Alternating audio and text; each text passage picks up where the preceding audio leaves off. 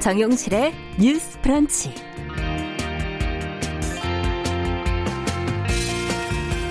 안녕하십니까 정용실입니다. 배고픔을 견디지 못해 범죄를 저지른 사람들에게 우리는 문학작품 주인공 이름을 빌려서 장발장이라는 별명을 붙이곤 하죠.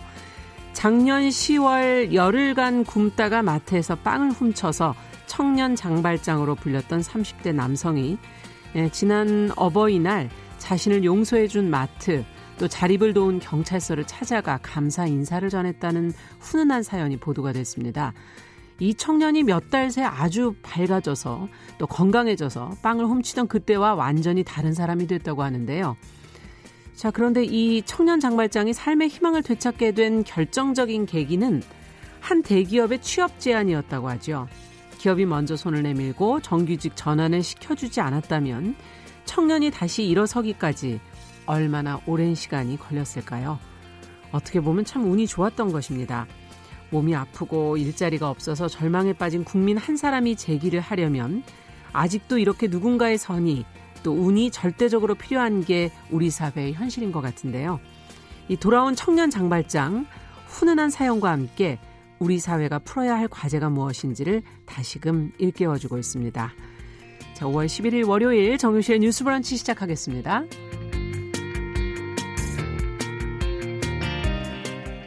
네, 또 새로운 한 주가 시작이 됐습니다. 뉴스 브런치 월요일에는 요리연구가 홍신혜 씨와 함께하는 건강한 식탁 준비가 되어 있습니다. 어, 날이 조금씩 풀려 오늘은 조금 선선하긴 하지만요. 이제 따뜻해지면 다시 찾게 되는 음식이죠. 냉면 이야기 해보도록 하고요. 월요 인터뷰에서는 수요일부터 순차 재개되는 등교 수업과 관련해 학생들 방역과 수업을 위한 준비는 충분한지 또 코로나19 이후에 우리 교육은 또 어떻게 달라져야 하는지 전문가와 자세한 이야기 나눠보도록 하겠습니다. 자, 뉴스 브런치가 고른 뉴스와 논평 전해드리는 뉴스픽. 오늘도 전혜연 송문이 두 평론가와 함께 합니다. 기다려 주시기 바랍니다.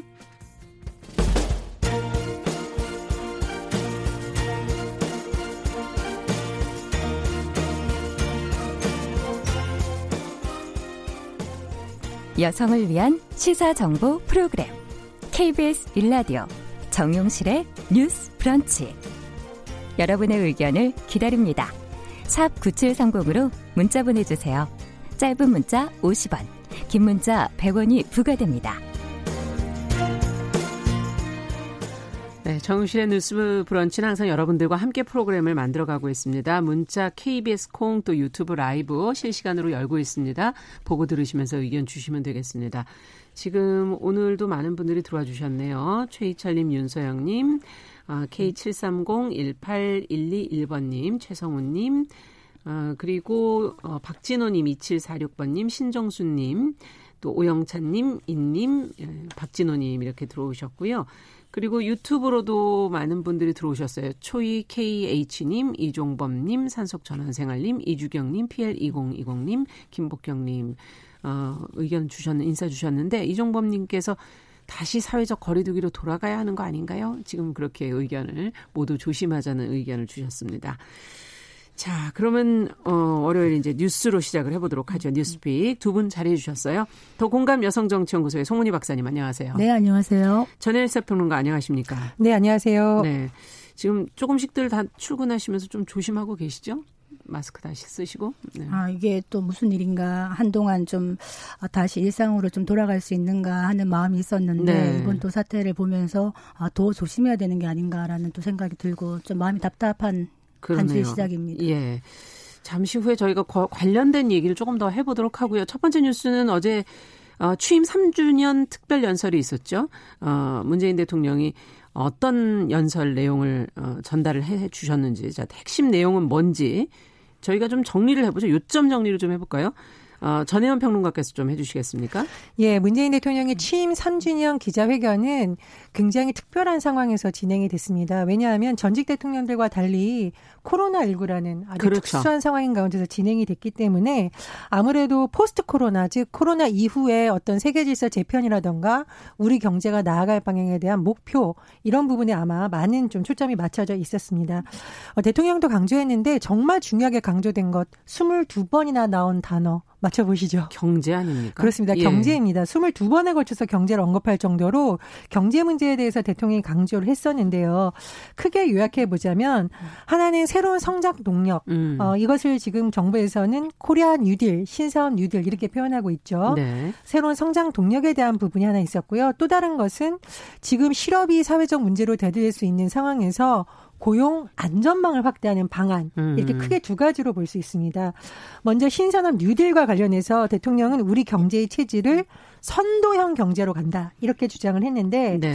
선도형 경쟁이라는 것은 우리가 그동안 우수성을 입증했거나 또는 지금 코로나19 상황에서 굉장히 중요하게 떨어온 여러 가지 온라인 사업을 육성을 하겠다는 거죠. 음. 예를 들면 뭐 시스템 반도체, 바이오에스, 미래차 등이 있을 거고요. 네. 최근에 많이 맞던 주목받았던 뭐 인공지능, 빅데이터 음. 기술 그리고 비대면 관련한 부분들 네. 이런 부분에 대해서 대통령이 많이 강조했습니다.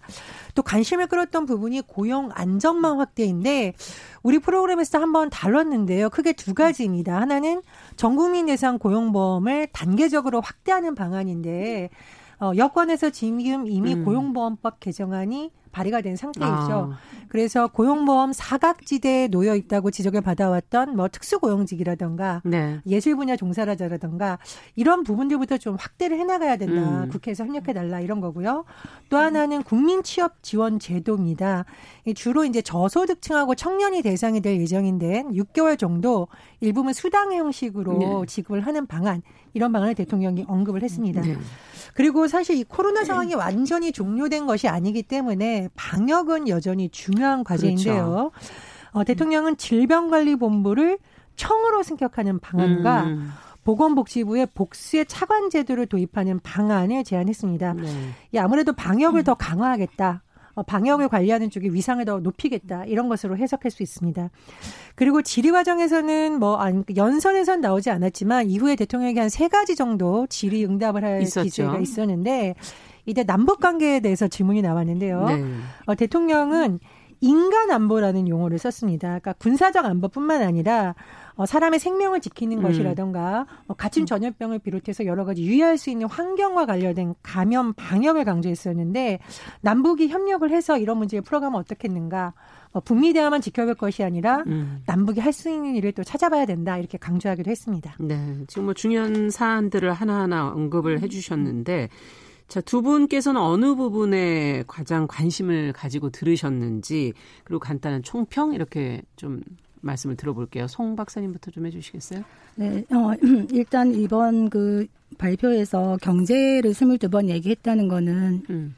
포스트 코로나의 가장 큰 과제가 경제가 아닌가 얘기하는데 네. 이런 얘기를 하죠. 이제 우리나라가 어 다른 나라들이 이제 돌아올 수 있는 어떤 첨단 산업의 기지가 될 수 있도록 하겠다. 음. 그 한국형 유들도 그런 측면에서 얘기를 했는데 네. 어, 그렇게 되면 참 좋겠습니다. 왜냐하면 지금 K 방역에 대한 자신감으로 인해서 지금 현재로 봤을 때 국제사회에서 한국에 대해서 다시 한번 인식하게 되고 호평도 많다. 음. 이런 부분은 긍정적으로 보여지는데 이 한국이 첨단 산업의 세계 공장으로 되려면 외국에 나가 있는 기업들, 자국 기업들뿐만 아니라 또 외국 기업들도 들어와야 되는 것이거든요. 네.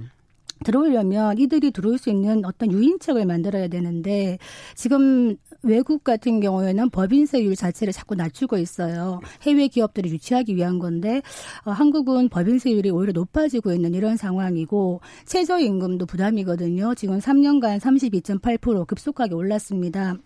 이런 어떤 경제 환경에서 바깥으로 나간 기업들이 다시 돌아올 수 있는가 이 부분에 대한 실효성 있는 정책이 있을까 이런 건 좀 살펴봐야 되지 않을까 음. 싶고요. 지금 아까 얘기했던 우리 새롭게 왜 취약계층을 돕겠다는 네. 고용뿐만이 아니라 2차적인 어떤 안전망을 만드는 거는 굉장히 중요한 것 같아요. 음. 지금 신산업 뉴딜 같은 거 하다 보면 산업 구조 조정이 이루어질 수밖에 없는데 그러다 보면은 고용의 사각지대의 어떤 그렇죠. 실업이나 이런 문제가 그 사회가 많이 힘들어진단 말입니다. 이럴 때 생계를 걱정하지 않을 수 있는 완충 역할을 해야 되는데 음. 그게 바로 취업 지원제도 이런 것이거든요. 문제는 이게 입법화가 돼야 되는데 지금 20대 국회에서 아마 이루어지기 힘들다면 21대 국회에서 바로 이루어져야 되는데 음. 야당과의 협조가 절실한 이런 부분이라 봅니다. 네. 어떻게 보십니까? 박사님 말씀하신 중에서 제가 좀 이견이 있는데요. 예를 들면은 법인세 인하라든가 최저임금이 문제가 된다라는 것은 비용을 저렴하게 하라는 측면에서의 접근이잖아요. 근데 음. 대통령이 강조한 것은 대통령이 지금 우리나라가 안전한 기지로 세계에서 인정을 받고 있다라는 거거든요. 네. 사실 저렴한 비용으로 따지자면 우리나라보다 인건비가 훨씬 싼 동남아라던가 중국이 더 유리하죠. 그런데 이번 코로나19 상황에서 드러났듯이 사실상 감염병 사태에서는 비용이 중요한 것이 아니라 방역이 제대로 안 될 경우 공장이 아예 멈추거나 뭐 국경이 폐쇄된다거나 이런 음. 상황이 일어날 수 있습니다. 그래서 조금 다른 관점에서 대통령이 접근한 것이 아닌가 이렇게 생각을 하고요. 법인세 같은 경우에도 이명박 정부에서 법인세 인하했지만 그런 그 기간에 많은 뭐 기업들이 그것을 요인으로 우리나라에 들어왔느냐 그건 뭐 통계적으로 사실 좀 논란이 있고요. 그리고 그것을 통해서 기업들이 일자리를 많이 음. 창출할 것이라고 예상을 했습니다만 큰 효과는 없었다. 또 이런 분석이 나오고 있습니다. 그래서 조금 다른 쪽으로 저는 접근을 하고 있고 오히려 안전한 쪽으로서의 기지, 네. 대한민국이 그런 부분에서 각광을 받는 쪽에 초점이 맞춰졌다고 보고요. 전국민 고용보험 제도에 있어서 제가 이제 박사님하고 의견을 같이 하는 부분은 고용보험 법 개정안도 그렇고 앞으로의 여러 가지 제도는 음. 국회에서의 예산 문제라던가 그렇죠. 법안 문제가 여전히 과제로 남아 있습니다. 음. 그런데 슈퍼 여당이니까 힘으로 밀어붙이면 된다라는 것이 아닐까라는 우려가 계속 제기되고 있거든요. 음. 그래서 일각에서는 대통령이 지금 할 일은 야당 정치인들에게 전화하고 여당 대표가 할 일은 야당 정치인들에게 밥을 사는 것이다. 이런 용어도 음. 나오고 있습니다. 이제 밥을 산다라는 것은 돈을 낸다 이런 의미가 아니라 자주 만나서 설득하고 또 대통령을 지지하지 않았던 사람들도 마음을 모아서 새로운 제도를 도입할 수 있는 네. 분위기를 만들어야 된다라는 것으로 보이거든요. 그래서 대통령이 뭐 국회 협조를 당부했습니다만 앞으로 여권에서 야당을 설득해 가면서 단계적으로 속도감 있게 추진하는 것이 여전히 과제로 남아 있다. 그렇게 음. 평가합니다.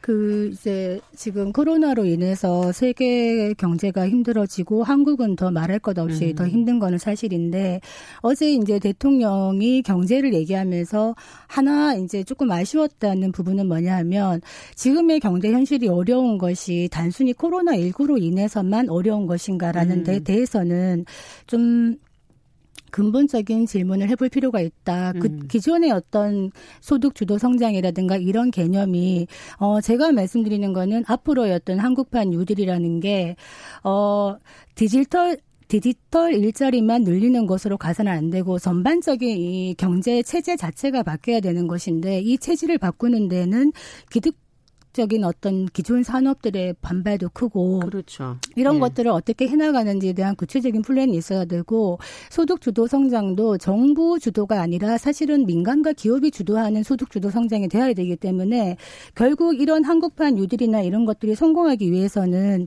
경제가 살아나야 되고 기업이 살아나야 되는데 이런 부분에 대해서는 어떤 정책을 갖고 있는가 이 부분에 대한 것이고 그래서 코로나와 분리해서 기존의 3년 동안의 어떤 경제 운용의 방향에서 만약에 고쳐야 될 것이라든가 다시 한번 점검해야 될 음. 것이 있다면은 이 부분도 같이 가야 되는 게 아닌가 그런 좀 문제 의식은 좀 있어야 되지 않겠나 이런 생각이 듭니다. 저는 일부분은 동의하지만 일부분은 생각이 다른 점은 코로나 19로 인해서 우리나라뿐만 아니라 전 세계가 이른바 대공황과 유사한 상황을 겪고 있다. 이것은 예. 우리나라만의 진단이 아닙니다. 음. 전 세계 전문가들이 진단을 하고 있는 부분이고요.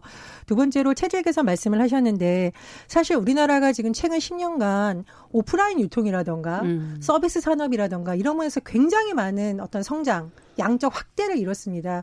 그런데 지금 코로나19를 보면 어, 좀 너무 안타까운 현실인데 극장도 문을 닫고 있고요. 그렇죠. 대형 오프라인 매장들이 문을 닫는 상황이 났고 있습니다. 네. 그래서 정부 정책에 대한 점검은 필요하지만 코로나19가 가져오는 어떤 경제의 패러다임 이 음. 부분에 있어서는 우리나라뿐만 아니라 전 세계가 풀어야 될 과제이기 때문에 또 체질 개선이 필요하지 않을까 뭐 구조적 방향에서의 새로운 패러다임이 필요하지 않을까 그렇게 네. 생각합니다. 네. 어쨌든 포스트 코로나에서 가장 중요한 문제가 경제 문제이기 때문에 그 부분에 대해서 저희도 좀 관심을 갖고 지켜보도록 하겠습니다. 또 입법되는 과정이라든지 그 부분에서 놓친 부분이 있는지 점검은 필요할 것 같네요.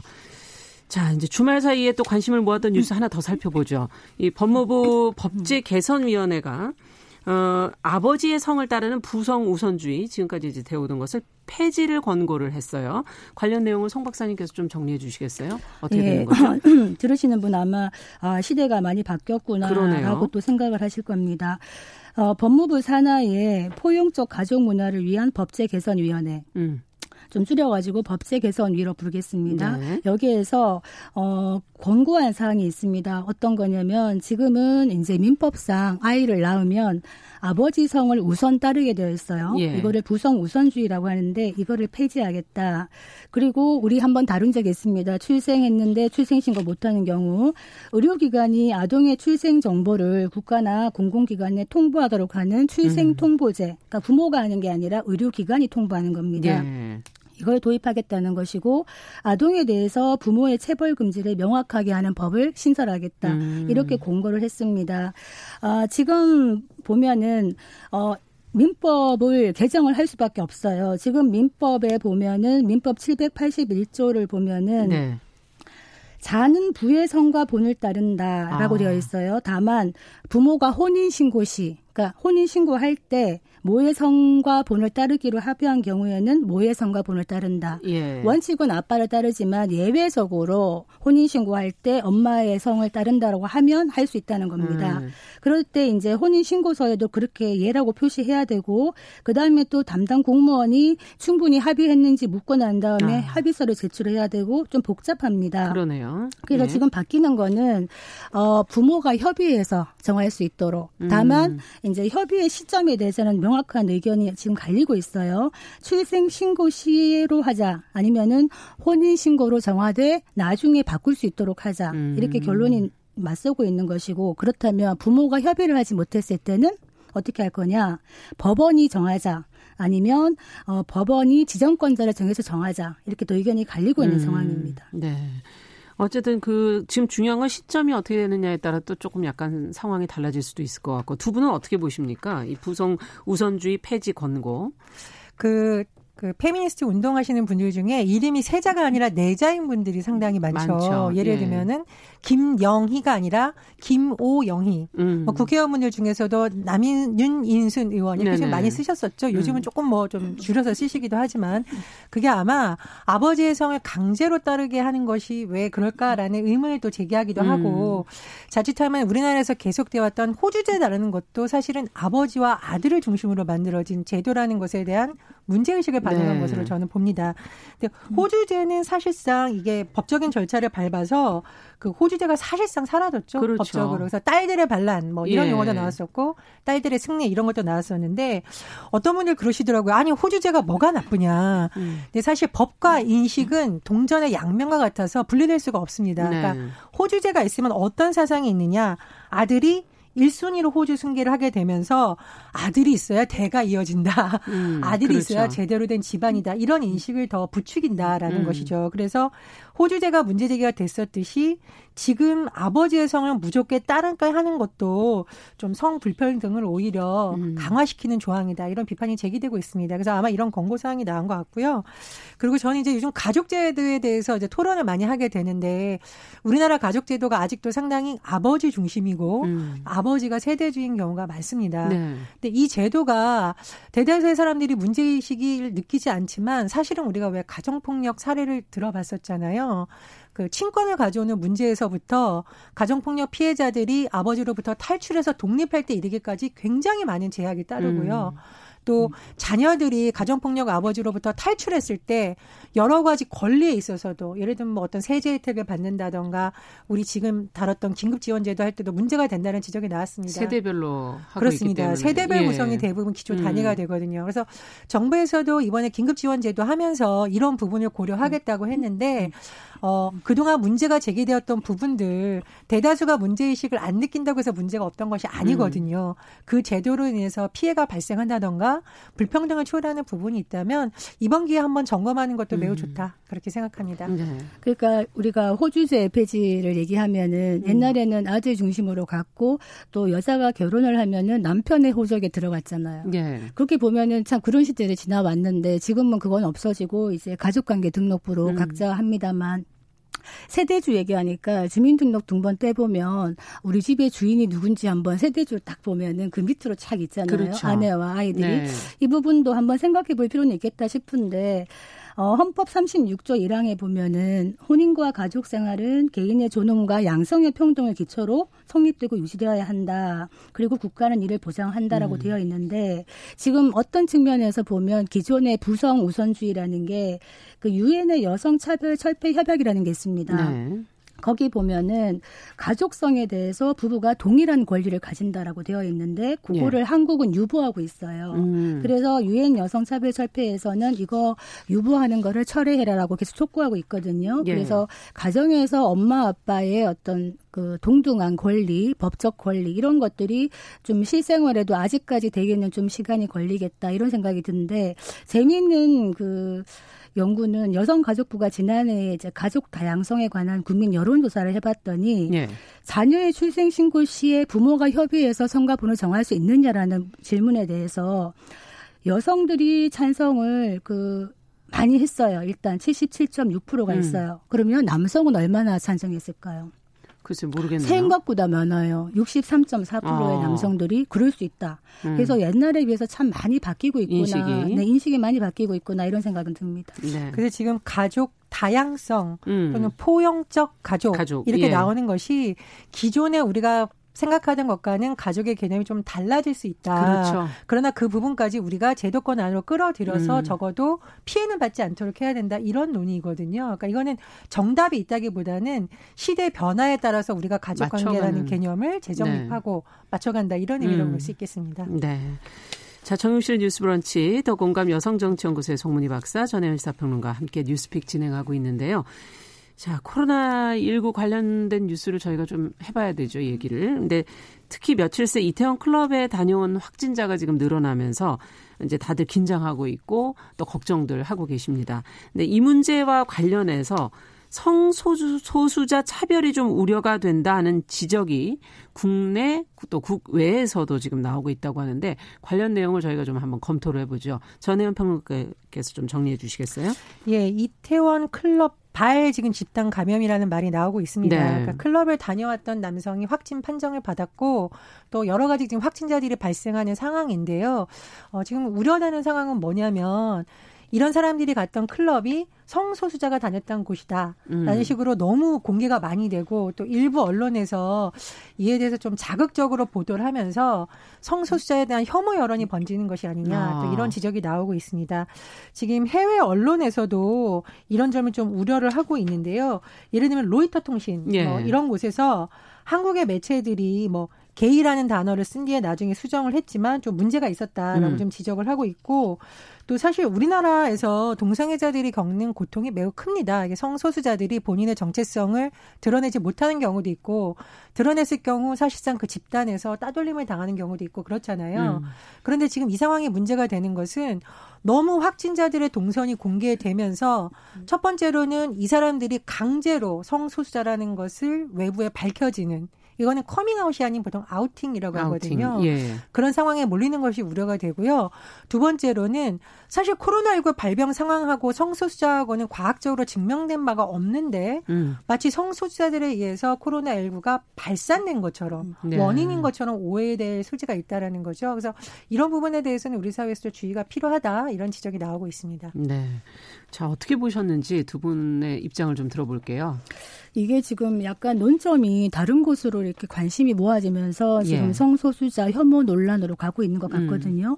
문제의 핵심은 어, 그 사람이 누구인가 성 정체성이 어떠한가가 아니라 그 사람이 마스크를 쓰지 않고 많은 곳을 다녔다는 음. 그래서 이런 위험성 지금 아까 말씀드렸지만 조금 진정세로 접어들었다가 다시 한번 불이 돋는 음. 특히 20, 30대는 굉장히 활동량이 많잖아요. 그렇죠. 그리고 본인은 건강하거나 무증상일 수도 있지만 특히나 7, 80대 가족이나 어르신들한테 전염됐을 때는 음. 치명적입니다. 음. 그래서 어떻게 보면 20, 30대에 대한 이런 교육 저번에 정은경 본부장이 10대 어린이들한테 했듯이 음. 20, 30대에게 이런 어떤 위험성에 대한 교육을 하는 게 좀 필요하지 않을까 싶고요. 그 다음에 지금 기존의 어떤 확진자 동선을 보이는 부분에서 저는 뭐 지금 이 부분뿐만이 아니라 사생활 보호 측면에서 많은 침해 여지가 있다고 봅니다. 음. 확진자의 거주지나 뭐 직장명이 다 드러날 수 있는 그리고 확진자의 정보가 그 사람을 개인으로 해서 쭉 나오면은 그 사람이 읽을 수 있도록 모든 사람이 볼 수 있다는 거죠. 이런 부분은 지금 질병원에서 그렇게 조금 덜 하고 있습니다만은 정보 보호라는 측면을 좀 생각해야 되겠고 차라리 개인별이 아니라 당일에 확진된 사람들의 동선을 전체적으로 한 번에 실어 놓으면 그 사람 개인의 정보 보호에 대한 거는 조금 지킬 수 있을 것 같고 특히나 혐오에 대해서 이런 재난 상황에 질병과 혐오가 같이 합쳐지면은 이분들이 또 제2의 신천지가 될 수가 있는 겁니다. 본인들의 성 정체성이 드러나는 게 두려워서 제대로 된 치료나 검사를 하지 않을 수 있기 때문에 그렇죠. 이런 혐오는 정말 방역에도 도움이 되지 않는다 이런 말씀 드리겠습니다. 네. 일부 그 성소수자 커뮤니티에 일부러 가입해서 거기 있는 회원들의 신상 정보를 알아내려고 하는 사람들도 있다. 뭐 이런 언론 보도도 나오는데요. 감염병 사태에서 국민들이 불안할 수 있고 음. 뭐 혐오 여론이 일 수 있는 부분이 있는데 더 조심해야 된다고 생각을 하고 그러네요. 사실 우리나라가 K 방역 굉장히 우선 선진국이라고 평가를 받았던 이유는 음. 이런 혐오를 잠재우는 많은 시민들의 높은 의식 때문이었습니다. 음. 그래서 일부 소수자들이 내는 이런 음, 어떤 인권 침해 받는 부분도 많은 시민들이 좀 돌아보면서 그렇지 않도록 해줘야 될 것 같고요. 이럴 때야말로 더 높은 시민의식이 발휘돼야 되는 거 아닌가 그런 생각이 듭니다. 근데 뭐 어떤 집, 특정 집단보다는 사실은 개개인 자체가 방역의 주체라는 생각을 해야지만 됩니다. 그렇죠. 지금 당장 고등학교 3학년 같은 경우에 13일 날부터 학교를 가려고 했다가 이것도 지금 어떻게 될지 모르는 이런 사태가 생기니까요. 네. 사회 전체가 피해를 보기 때문에 어, 정말 조심을 서로 해주자 상대방을 좀 생각을 해주자 이 그렇죠. 말씀 드리겠습니다. 네. 자, 두 분 말씀은 오늘 여기까지 듣도록 하겠습니다. 뉴스픽의 전혜연 평론가 또 더공감 여성정치연구소의 송문희 박사 두 분 수고하셨습니다. 감사합니다. 감사합니다. 네, 정용실의 뉴스 브런치 듣고 계신 지금 시각이 10시 31분 어, 넘어서고 있고요. 라디오 정보센터 뉴스 듣고 오겠습니다. 중앙방역대책본부는 오늘 0시 기준으로 국내 코로나19 확진자가 35명 늘어 누적 확진자가 모두 1,909명으로 집계됐다고 밝혔습니다. 박원순 서울시장은 서울 이태원 클럽 관련 코로나19 확진자가 전국적으로 75명이고 이 중 서울에서 49명이 발생했다고 밝혔습니다. 정세균 국무총리는 이태원에 방문했던 이들을 중심으로 코로나19가 확산되는 상황에 대해 협조가 늦어질 경우 정부로서는 전체의 안전을 위해 보다 강도 높은 대책을 고려할 수밖에 없다고 밝혔습니다. 관세청은 5월 들어 10일까지 수출액이 69억 달러로 지난해 같은 기간과 비교해 46.3% 감소했다고 오늘 밝혔습니다. 한국은행이 저유가가 장기화할 경우 내년부터 셰일업계의 파산이 전례 없이 늘고 금융기관의 리스크까지 높아질 수 있다고 분석했습니다. 지금까지 라디오 정보센터 조진주였습니다.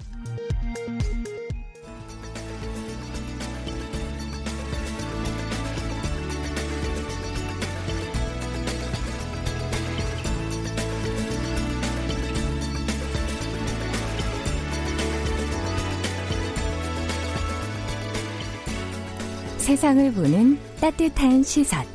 KBS 일라디오 정용실의 뉴스 브런치. 매일 아침 10시 5분 여러분과 함께합니다. 네, 정용실의 뉴스 브런치 듣고 계신 지금 시각 10시 33분 넘어서고 있습니다. 자, 앞서도 잠시 언급을 좀 했었지만 오는 13일부터 지금 어, 고등학교 3학년을 시작으로 해서 각급 학교 등교 수업이 이제 순차 재개된다는 것 어, 여러 번 저희가 보도를 해드렸었죠. 근데 요 며칠 지금 변수가 좀 생겼습니다. 그래서 오늘 교육부하고 질본이 같이 등교 연기에 관한 긴급 회의를 지금 할 예정이고요. 어떤 결론이 나올지는 이제 좀 지켜봐야 되겠지만요. 어쨌든 코로나19가 어느 정도는 진정세로 접어들었기 때문에 학사 일정을 계속 늦출 수도 없고 여러 가지 고민이 현장에 있을 것 같습니다. 어쨌든 지금 학교 현장 준비는 제대로 돼 가고 있는 것인지 또 코로나19를 계기로 앞으로의 교육은 그렇다면 어떻게 좀 바뀌어야 될 것인지 어, 현장을 좀 아는 분들과 어, 이야기를 좀 나눠보도록 하겠습니다. 오늘 정경원 전교조 참교육 연구소장 지금 전화 연결돼 있습니다. 안녕하세요. 네, 안녕하세요. 네, 며칠 좀 상황이 조금 달라져서 어, 이태원 클럽 관련 확진자가 계속 나오면서 학생들 등교를 뭐 연기해야 하는 거 아니냐, 뭐 학부모들 불안해하고 계신 것 같은데 지금 현장에서 느끼긴 어떠세요? 네, 지금 현장도 굉장히 당혹스러운 상황이고요. 예.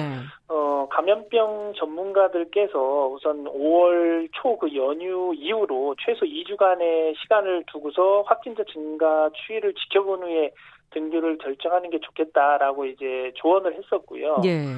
그 조언에 따라서 2주간 어떤 확진자 증가 추이를 좀 보고 우리가 등교를 결정했으면 하는 아쉬움이 있는데 고3 같은 경우는 현재 이제 입시 일정 때문에 그렇죠. 어, 5월 13일 그러니까 내일 모레죠. 등교 계약이 예정돼 있는데 갑작스럽게 지금 현재 이태원 클럽에서 이제 확진자가 발생하면서 네.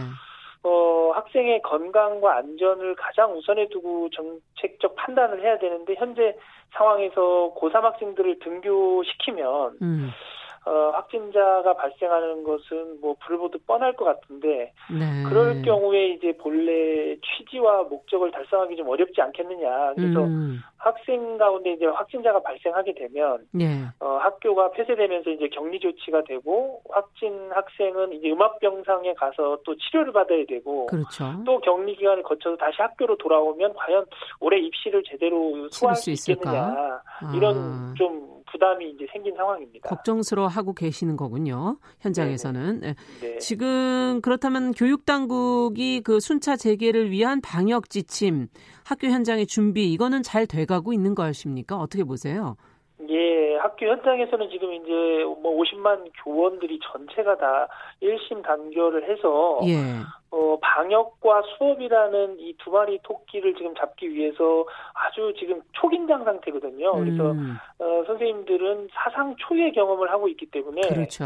이 학교가 만약에 뚫리면 이제 지역 사회로 전파되는 것은 시간 문제이기 때문에 맞습니다. 엄청난 부담을 가지고 지금 방역 준비는 뭐 최선을 다해서 준비를 해놓은 상황인데 예. 지금 돌발 변수가 생겨서 지금 이 부분에 대한 좀 우려가 큰 상황입니다. 그렇군요. 안 그래도 여러 가지로 긴장하고 계시는데 더 걱정까지 얹어진 격인 것 같아요. 네. 어, 학생들이 근데 그동안 이제 원격 수업을 좀 받지 않았습니까? 네. 당분간도 선택적 등교도 허용한다라는 것을 저희가 보도를 해드렸었어요. 네 네. 학교 수업이 안정되는 데까지는 시간이 아무래도 이러다 보면 좀 걸리지 않겠는가. 수업의 뭐 학습 효과라 그래야 될까 이런 것도 좀 떨어지지 않을까 이런 것을 우려하는 학부모들이 많은데 이 점은 어떻게 보십니까? 예, 맞습니다. 물론 이게 대면 수업에 비해서 어, 원격 수업의 질이 떨어지는 것은 분명해 보이고요. 네. 어, 학생 개개인의 또 수업의 집중도라든지 이해 정도를 교실 현장에서 확인을 하면서 수업하지 못한다는 점에서 보면 음. 어, 학습 효과가 저하되는 것은 분명해 보이고요. 다만 지금 현재 이 어려운 여건 속에서도 아주 짧은 시간에도 불구하고 이 방역 준비도 마치고 또 수업 준비까지 하는 이런 상황을 보면 어, 좀 열악한 환경이긴 하지만 모두가 처음 겪는 경험이기 때문에 예.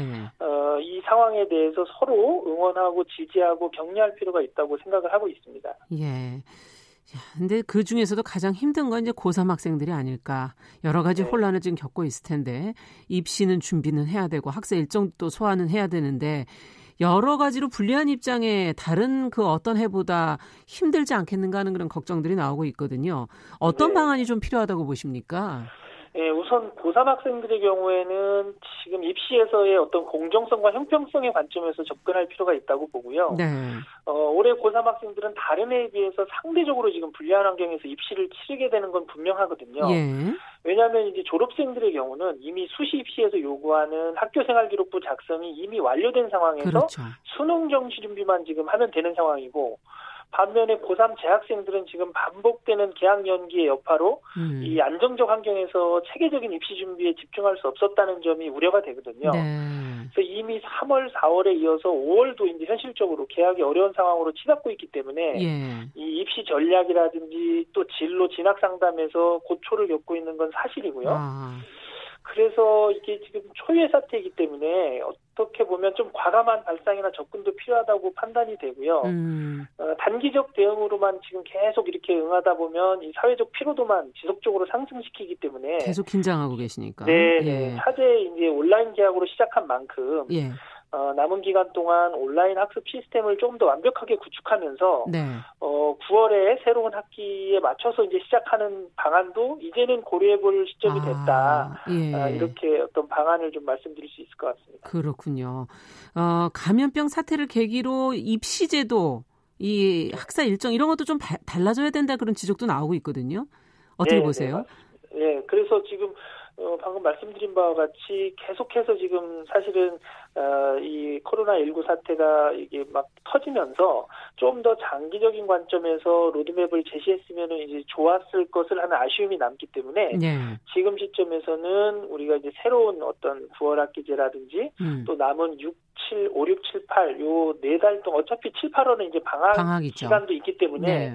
5월하고 6월인데 이 기간 동안 학생들의 수업 결손이나 학습 결손된 부분을 온라인 교육으로 음. 최대한 보완해주고 어, 장기적으로는 좀 안정된 시스템을 갖춘 후에 네. 9월에 학기가 시작됐을 때도 코로나 사태가 진정되지 않았을 것까지도 염두에 두고 그렇죠. 어, 온라인 교육을 어떻게 끌고 갈 것인가, 등교 음. 교육은 어떻게 할 것인가에 대한 종합적인 로드맵을 세울 시점이 됐다. 예. 이렇게 보고 있습니다. 지금 온라인 교육 얘기를 계속 해주시니까 결국은 네. 이제 언택트 요즘에는 뭐 비대면 이렇게 표현하는 이 네. 교육이 네. 이제 앞으로 확대될 거다 이런 전망들이 나오는데 한계와 가능 가능성 어떤 게 있다고 보십니까? 해보시면서. 네, 네. 우선 비대면 교육이 갖는 장점은 분명히 있습니다. 예를 네. 들면 뭐 시간과 공간의 제약은 물론이고, 그러니까 인원과 규모의 제약을 넘어설 수 있는 장점도 분명 존재하지만, 네.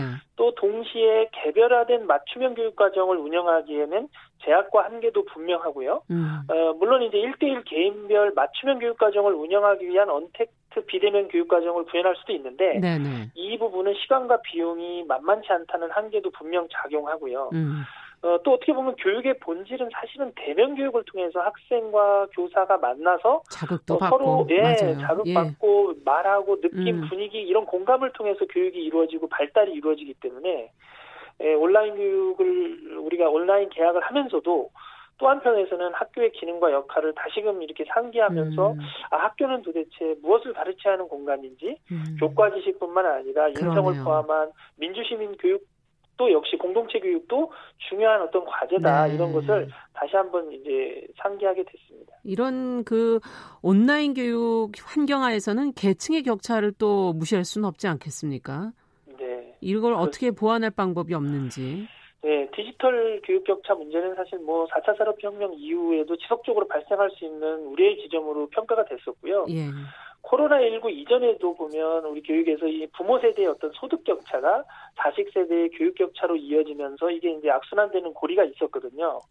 그래서 중앙정부와 지자체는 물론이고 뭐 단위학교 또 마을 공동체가 이 부분에 대한 세심한 배려와 음. 지원이 결부되어야만 해결할 수 있다. 그래서 보면 기회, 과정, 결과 이 세 가지 관점에서 예. 예를 들면 기회라고 그러면 입학에서 기회균형 선발 전형이라든지 고른 기회 선발 전형을 통해서 네. 어, 사회 배려가 필요한 계층의 입학 문호를 열어줄 필요가 있고요. 음. 또 이제 과정이라는 관점에서 보면 장학금이나 학자금 지원을 통해서 어, 좀 어려운 형편에 있는 학생들이 학업에만 전념할 수 있도록 그렇죠. 지원해 주는 것도 필요하고요. 또 이제 결과의 관점에서 보면 학교 과정을 마치고 취업할 때도 음. 역시 취약계층에 대한 배려가 필요하다. 그래서 이런 배려와 공정성이 동시에 작동을 해야 음. 이런 계층 간의 격차 문제를 해결할 수 있다. 이렇게 말씀드릴 수 있을 것 같습니다. 네. 이제 앞서도 이제 온라인 수업을 이제 본격적으로 할 준비를 해야 된다. 교사들의 할 일이 정말 많아지지 않을까. 준비도 네. 필요하고 교육도 필요하고. 어떻게 보십니까? 네, 당연히 이제 필요한 것은 교사들이 수업과 학생 지도에 전념할 수 있는 여건을 조성해 주는 것이 필요하고요. 음. 행정 업무는 과감하게 교육지원청과 교육청 그리고 단위 학교 행정실로 이관을 해야 되고 네. 또 역시 돌봄 업무 같은 경우도 지역사회와 지자체가 감당을 해주는 것이 바람직하고요. 음. 가장 지금 힘든 상황은 교실에서 학급당 학생 수가 과소하게 많기 때문에 음. 학생 개인 개인에게 집중할 수 있는 여건이 어렵다. 그래서 학급당 학생 수를 20명 이하 로 내리는 과제가 있고요. 또 이제 교사들의 수업 실수도 어, 대폭 그 줄여줘야 네. 되는 그런 상황이 있습니다. 네, 오늘 말씀은 여기까지 듣겠습니다. 말씀 감사합니다. 네, 네 고맙습니다. 네, 교사들의 고충도 좀 저희가 이해하고 지원도 좀 해야 되지 않을까 하는 생각도 드네요. 월요 인터뷰 어, 전경원 전교조 참교육연구소장과 이야기 나눠봤습니다.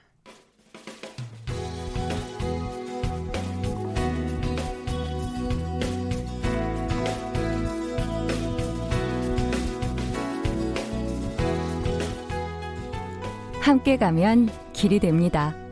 여러분과 함께하는 정용실의 뉴스 브런치. 월요일부터 금요일까지 방송됩니다.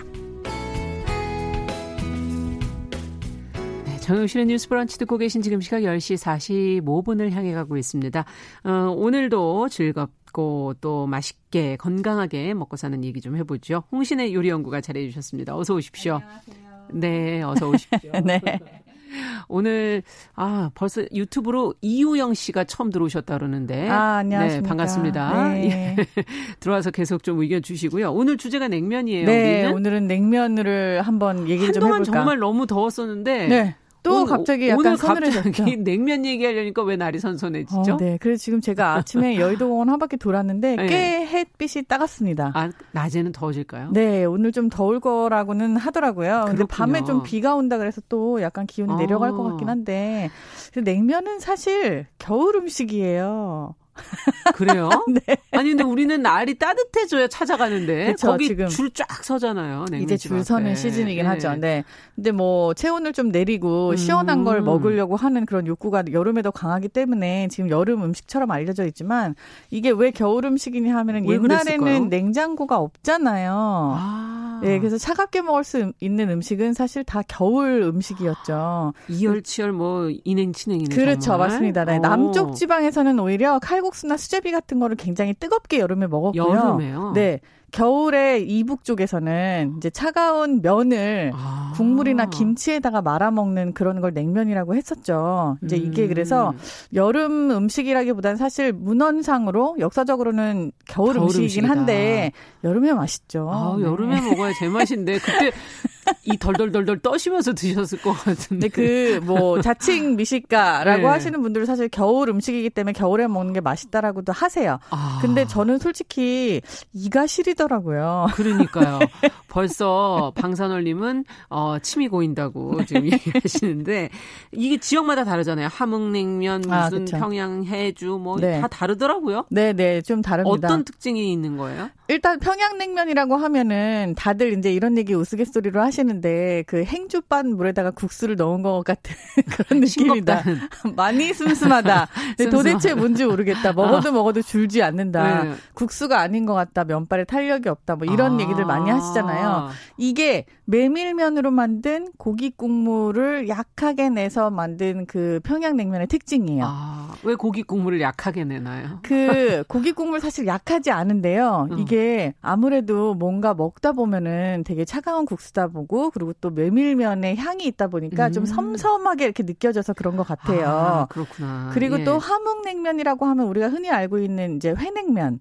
아, 그렇죠. 네, 혹은 이제 비빔냉면이라고들 네. 생각하시는데 사실 비비고 뭐 회를 얹고 혹은 국물을 넣고의 차이보다는 국수가 메밀이 아니고 아, 그 고구마 그 전분, 감자 거. 전분, 그쵸? 네. 네. 가느다랄 수도 있고 두꺼울 수도 있어요. 근데 굉장히 찰진, 네. 네. 그래서 이렇게 씹다 보면은 아직 끊지 않았는데 목구멍에도 국수가 걸려있는 그런 게 있잖아요. 그래서 이게 한꺼번에 이렇게 위까지 식도까지 일자로 국수가 연결돼 있는 것 같은 느낌이 있는 게 바로 함흥냉면이고 네. 해주냉면 생소하실 거예요. 그건 처음 들어보네. 해주 해주가 평양 있어요? 살짝 아래쪽에 있는 음. 지방이잖아요. 음. 근데 해주냉면이라고 하는 게 사실 요즘에 분식집에서 많이 드시는 간장 국물 냉면이에요. 간장 국물 냉면? 네. 그 육수에 간장을 탄 것처럼 약간 뭔가 거무스름한 아~ 냉면의 그 육수가 있어요. 한동안은 예. 이게 칡냉면 육수로 굉장히 맞아요. 유명했었는데 요게 바로 해주 스타일이라고 보시면 돼요. 칡냉면이 아니고 네, 원래는 칡국수를 사용하는 곳은 이제 강원도나 일부 지역이 예. 있었고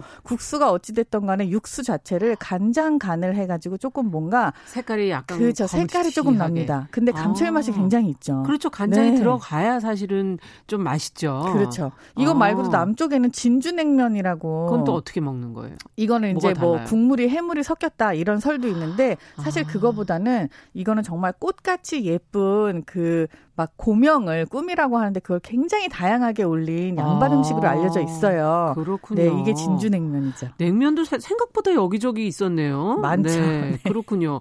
면은 다른 데는 없나요? 뭐 부산의 밀면 뭐 이런 아, 거. 부산의 밀면은 그건 냉면으로 안 쳐주나요? 네, 평양 사람들은 사실 본인들이 가서 만든 음식이라고 얘기를 하는 카테고리가 밀면입니다. 아. 이게 실제로 이제 피난을 갔을 때 부산으로 갔는데 네, 냉면을 먹고 싶은데 거기에는 이제 메밀이 없으니까 음. 밀가루로 냉면을 만들어 먹은 데서 밀면이 유래가 됐다라고 아. 전해져 오고 있어요.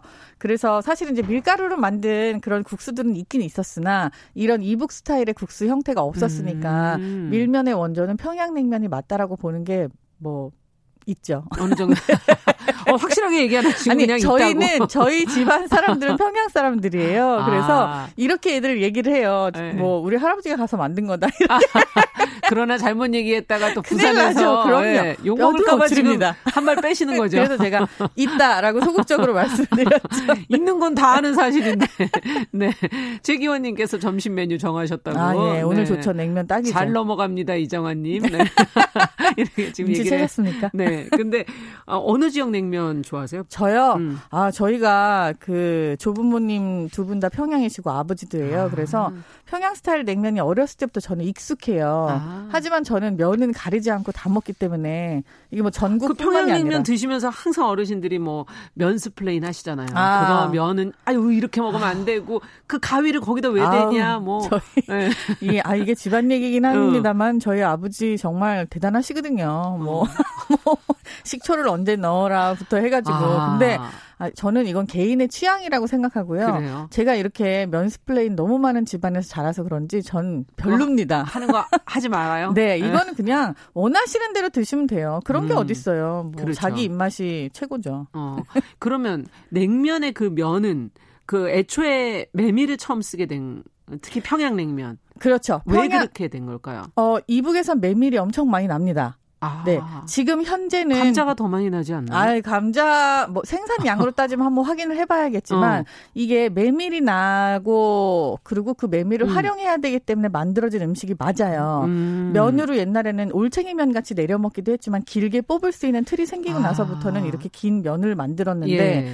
냉면이 되게 특이하게 메밀면으로 다들 알고 계신 게 이북 스타일인 거예요. 맞아요. 그렇지만 이게 밀가루로 만든 그러니까 진가루라고 하는데 그걸로 만든 면들도 예전부터 있긴 있었어요. 냉면에. 그러니까 무조건 국수를 삶아서 차게 식힌 다음에 비비거나 물을 타갖고 먹는 건 다 냉면이에요. 아. 그렇지만 이게 산업화가 가속화되면서 그러니까 1950년대 이후에 예. 그 기계 냉면이라는 글자가 아직까지도 시내에 나가면 써 있는데 빨간 글자로 예. 그렇죠. 이게 손 으로 국수 틀에 내려 먹던 게 옛날에는 되게 당연했는데 어느 순간 기계화, 산업화, 화학화되는 게 되게 멋있어. 멋있어 보였죠. 그렇죠. 네. 설탕물 타서 손님 먹이는 게 약간 유행이었고 어. 이 시대에 예. 이 기계 냉면이라는 게 발달을 하면서 음. 정말 온 국민이 냉면을 다 먹을 수 있게 된 거예요. 음. 그때 메밀하고 그리고 감자 전분이나 밀가루를 어느 정도 섞느냐 음. 이 비율이라는 것도 그때 아. 생기고 하면서 냉면이 조금 되게 장족의 발전을 이루고 하죠. 근데 냉면이 원래 그 메밀로 만들면 뚝뚝 좀 끊어지지 않습니까? 많이 끊어지죠. 메밀은 네. 찰기가 없어요. 근데 어떤 집은 갔더니 그 어, 을땡대 이런 데는 아. 즐기던데. 아, 거기 음. 단골이시군요. 음. 아, 많이 가깝잖아요. 아, 예. 아, 예. 저도 제 단골 얘기해도 됩니까? 아니, 제가 확실하게는 안 밝혔잖아요. 근데 이거는 약간 네. 배합비의 차이일 수도 있고요. 음. 그 배합비가 뭐 감자 전분, 고구마 전분 뭐 이렇게 아. 섞을 수도 있고 밀가루를 섞을 수도 있고 그러나 요즘에는요. 얼마나 기술이 좋냐면요. 메밀 100%인데도 불구하고 약간의 찰기가 생길 수 어떡해. 있을 정도로 엄청나게 치대서 만드는 집들도 힘드시겠네. 있어요. 네, 그래서 옛날처럼 어 메밀 100%인데 순면이라고 하거든요. 어. 순면은 먹는 씹는 맛도 없고 뭐 그냥 완전 유들유들하다 예. 이렇게 얘기하는 게 요즘에는 좀 많이 없어졌어요. 아, 그래서 뭐 순면도 한번 도전해 보시는 것도 저는 네, 한번 도전해 볼 만하다. 네. 예. 약간 찰기가 요즘에는 있는 음. 게 많이 있습니다. 네. 음. 지금 파덴님께서 홍신애님 맛있는 음식을 많이 드시고 더 후덕해지신 거 아니시냐고. 그래요? 어, 이거 왜, 왜 이런 걸 쓰시는 거야, 지금. 어, 저 지금 다이어트 하고 있는데 더 후덕해 보입니까? 지금 화나셨어요, 약간. 네. 김레이먼이라는 분께서. 네. 김지우 씨 남. 어, 예, 레이먼 킴 셰프님이시네요. 어, 라디오 들어오셨네요. 네. 홍쌤하고 어, 크크. 네, 엄청 네. 친합니다. 어, 친하신 분. 네. 네. 음식 박사 홍신혜 선생님하고 막, 아, 야, 이렇게 서로 이렇게. 야, 아는 분들 많으니까 들어와서. 좋네요. 근데 이게 너무 비싸졌어요, 옛날에. 아, 냉면 비싸다고 생각하세요? 안 비싸요, 그러면? 만들어 보셨어요? 냉면을 뭘 만들어요? 사 먹지. 제가 지금 이렇게 네. 입이 마르도록 얘기한 이 국수 뽑고 아. 메밀을 구하고 네. 그리고 달고 깨서 빻아서 네. 그 국수 뽑은 다음에 그다음 어. 육수 또 따로 내서 기름 어. 다 걷어서 식혀서 또 고명 다 만들고 아 그렇겠지만 음식이 안 비싼 음식이 어디 있어요. 와 근데 저는 진짜 어. 한식이 제가 이제 한식 요리사라서 그럴 수도 있지만 음. 너무 저평가되고 있는 것 중에 하나가 아. 이렇게 메밀 딴 거에 비하면 그렇죠 만두 있네요. 아니 저도 물론 파스타집 장사를 하고 있지만 음. 파스타는 2만 원씩 주고 그렇군요. 먹는데요. 근데 12,000원, 만 원, 네 냉면 왜 이렇게 비싸냐고 자꾸 물어들 보시는데 아, 이거 솔직히 만들기 어렵습니다. 재료비도 많이 들어요. 그러네요. 네. 육수 값도 그렇고 메밀도 요즘에 비싼 편. 효율이 안 나오는 음식 중에 아, 하나예요. 그렇군요. 네. 아 어쨌든 어 마지막 어 비빔냉면 아 비법 한 가지만 딱 알려주시고 고추장하고 고춧가루를요. 음. 고추장이 1이면은 네, 고춧가루를 음. 2로 두 배로 넣어 갖고 간장에다가 불려서 양념을 음. 사용하세요. 그렇게 하시면 진짜 맛있습니다. 알겠습니다. 팁을 드렸습니다. 네. 자, 오늘 냉면 이야기 홍신의 요리원과 함께 했습니다. 감사합니다. 감사합니다. 정용실의 뉴스 브런치 월요일 순서 이제 여기서 마치고요. 저는 내일 10시 5분에 찾아뵙겠습니다. 감사합니다.